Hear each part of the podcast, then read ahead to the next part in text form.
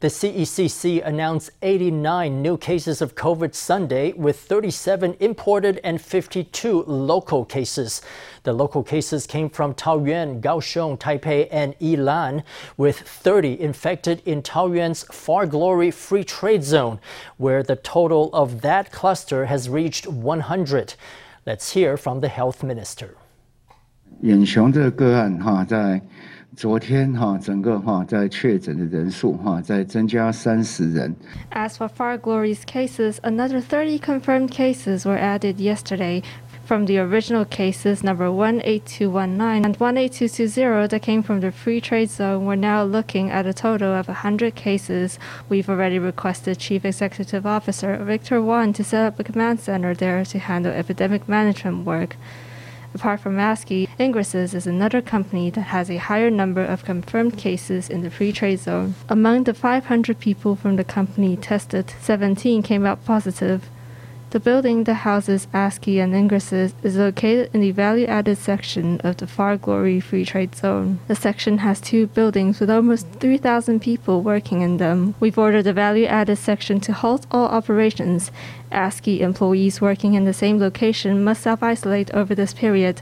Members of their households should intensively self monitor their health and refrain from traveling. They should avoid leaving the house if possible and refrain from taking public transport.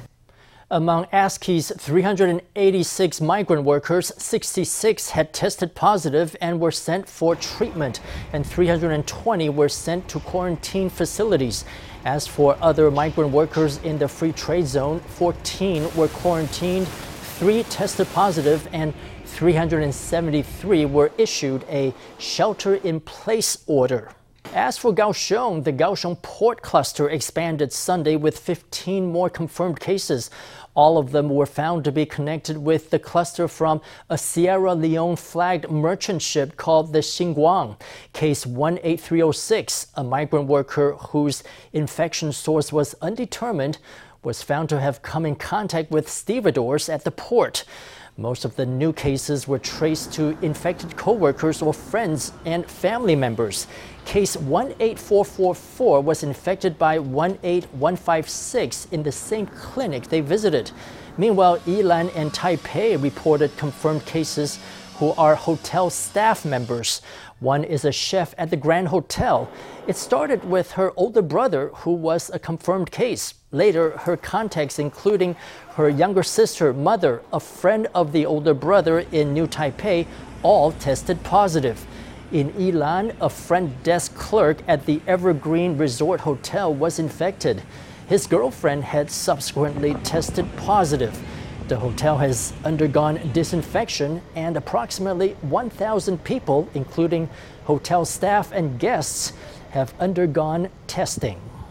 Lunar New Year is the season for government officials and politicians to hand out red envelopes and lucky scrolls to members of the public. But this year, the practice is prohibited due to COVID. The government announced on Sunday that politicians and civil servants are barred from making the rounds this year. Members of both the blue and green camps have responded positively to the measure. With the current surge of local cases of COVID, Minister of the Interior Xu Guoyong came to the CECC Sunday to announce that public officials should not be making the rounds this Lunar New Year. 我在这里要特别拜托所有全国的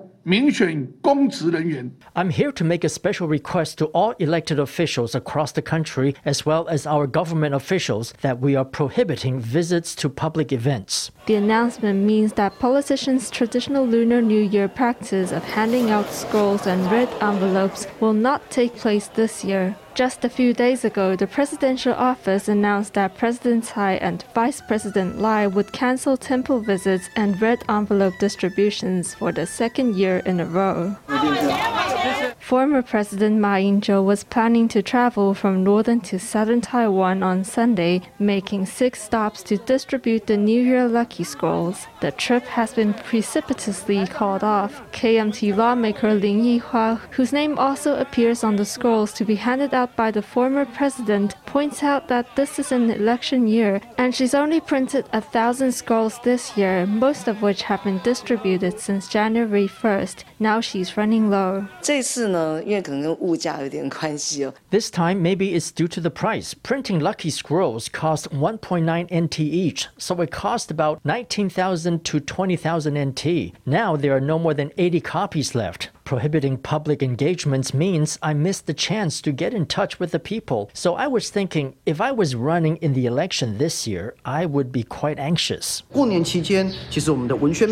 During the Lunar New Year, our campaign materials have also been prepared, printed, and are ready for distribution at the temples. Then everything on the itinerary was cancelled due to the pandemic. This is quite an impact on newcomers. Indeed, to those running in the year end city councilor elections for the first time, it's a missed opportunity to come in contact with their constituents. But in the face of COVID, that is a price to pay. I already announced in our regular meeting that these large scale banquets and gatherings are all prohibited, and I will not call on the people to gather to distribute any red envelopes or Spring Festival scrolls. We've canceled the distribution of red envelopes in principle. As for our itinerary, we'll have to see how the epidemic epidemic pans out. Politicians in both the blue and green camps have come out to express their support of prevention of social gatherings. Fighting COVID is, after all, the most important battle at hand. Since former President Lee Teng-hui passed away in 2020, his namesake foundation's priority has been to set up his memorial library. It was determined over the weekend that the future presidential library will be housed in the former National Taiwan University Law School building. The library's collection and exhibitions will be centered around democracy and human rights in memory of Taiwan's father of democracy. It's been almost a year and a half since former President Lee Teng-hui passed away. Today, thanks to the active preparations by the Lee Teng-hui Foundation, the former NTU Law School building will likely house his memorial library. National Taiwan University's former Social Science and Law campus was established almost a century ago. The late president, an agricultural economist by training, once taught classes here, so having the memorial library at this location is especially meaningful. If the site already comes with available land and building, and if it also has historical significance, then instead of looking for land and constructing the library ourselves, it would be much more efficient. Annie Lee personally called NTU President Guan to discuss this project. NTU's administrators are quite supportive of it because, one, it has significance, and two, late President Lee is in fact an NTU alumnus. So if a library like this can be established at NTU, it would be quite meaningful. An avid reader, Lee had a collection of at least 20,000 titles. His study, located in the basement of his former residence, is a veritable library. The future presidential library will house and curate the entire catalog. Since he was nicknamed Mr. Democracy, future library exhibits will also center around the themes of democracy and human rights but the funding for this library will have to be raised entirely by the Lee Teng-hui Foundation, which is chaired by Lee's second daughter, Annie Lee. This is in sharp contrast with another presidential library, Jingguo Qihai Cultural Park, which was inaugurated over the weekend. The park, named after Lee's predecessor Jiang Jingguo, was founded largely thanks to the government's donation that one presidential library was funded by taxpayers' money, but the other has to raise its own funds, had some questioning whether the government was fair. The Lee Teng-hui Foundation today is unlikely to be given the same treatment. I can only say the Jiang Jingguo Foundation's establishment is largely due to its historical background and sustained to the present day. Since Taiwan is now in democratic times, I believe if late President Lee were still with us, he probably wouldn't want to see the public sector spending resources to build this library. I hope the library will come into existence from the bottom up as a result of the people's consensus and with our foundation leading the effort. So far, it is still unclear when the memorial library will materialize. Currently, the Foundation's priority is to sign a memorandum of understanding with NTU so the world can come to witness Lee Teng-hui's contributions to the democratization of Taiwan. Garbage collection is a routine occurrence, but few people know how dangerous it can be. Sharp flying objects, exploding electronics, and locals who chase after the garbage truck are all hazards that come with the job. On average, four waste collectors die each year while going on their rounds. Their workplace safety can be improved by better protective gear and new laws and protocols. But there's also a lot that everyday people can do to make the streets safer for those who pick up our trash. Let's find out more in our Sunday special report. Every day, as the sun sets in the west, there's one group of people who start getting ready for their workday.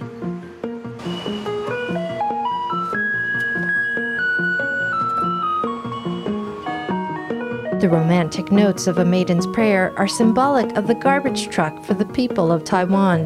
When the tune comes within earshot, locals drop what they're doing and rush out the door with their household waste. All along the street, people clutch bags of all sizes containing everything from regular garbage and food waste to recyclables such as bottles, cans, paper, and even glass. Some bags have liquids in them, and some emit foul smells. This waste, which would leave most people cringing, is an unavoidable companion throughout the workday for garbage workers. 都相当好，看他们老人家跌倒，他们马上下来接个介绍上去，所以觉得很感动啊，很感动，哎呀， 太好了。你会觉得他们辛苦吗？当然辛苦啊，又那么脏又那么臭，臭臭的。我觉得他们还蛮辛苦的。I think it's quite hard work for them, so I'm very thankful toward them. If it weren't for them, what would we do about the waste?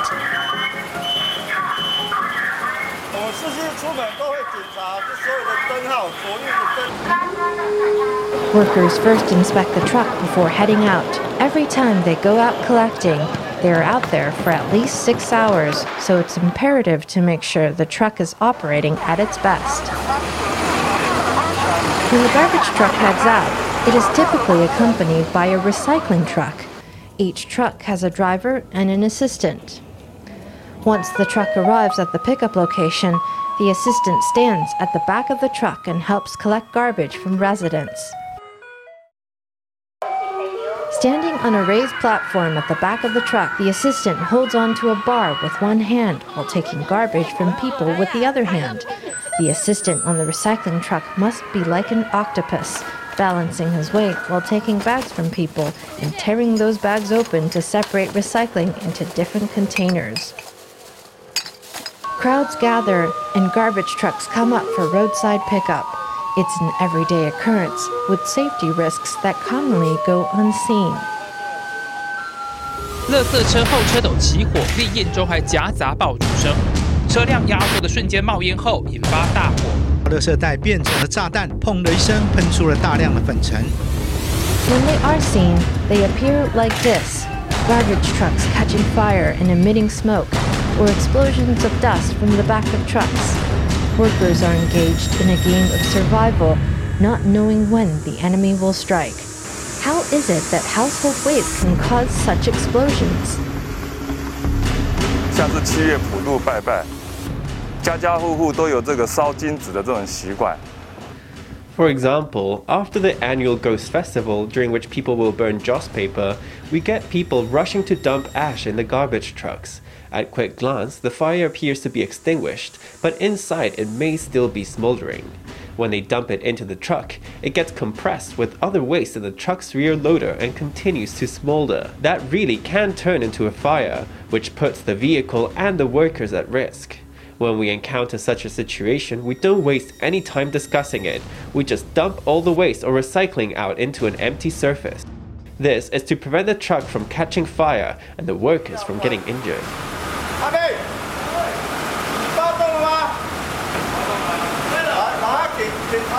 Veteran waste management worker Zheng Zhongzhi works mostly as a recycling collection assistant. He once had a life and death experience on the job. I recall thinking at the time that there was something strange going on. Smoke began pouring out of both sides of the rear loader, and there was a very strong smell. I pressed the emergency button and told the driver that it appeared there was a fire in the loader. The driver immediately got out, opened the loader, and activated the ejection plate. As soon as he opened it and the ejection plate came forward, there was a bang and a fire started.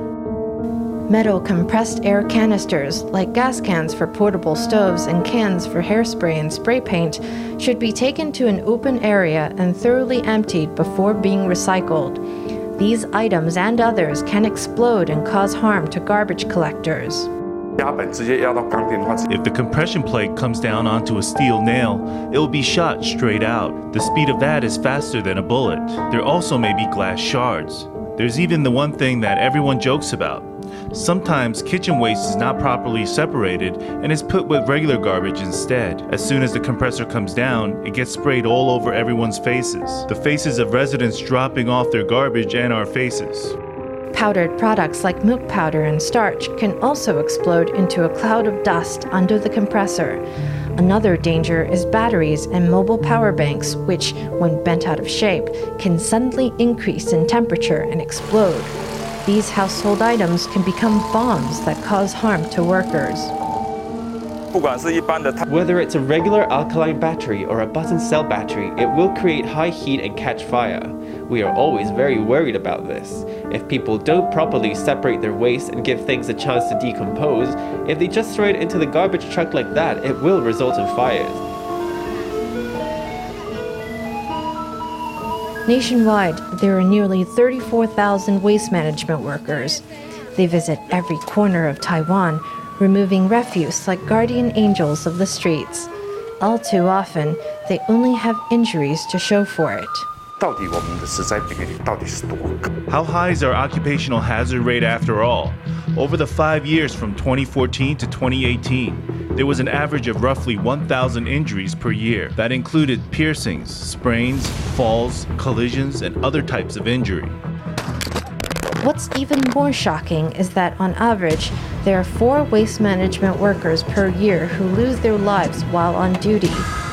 Oh, According to the information we've collected, in the 23 years since 1999, there have been 132 fatal work related injuries. Of those, 78 occurred on the way to or from work. On average, over the 23 year period, five waste management workers die annually. Those killed in traffic accidents account for roughly three out of that five. That's a very high rate. Over the past 10 years specifically, that number has grown to four annually. For waste management workers, the scariest scenario is people chasing the garbage truck. Such behavior is dangerous for everyone involved.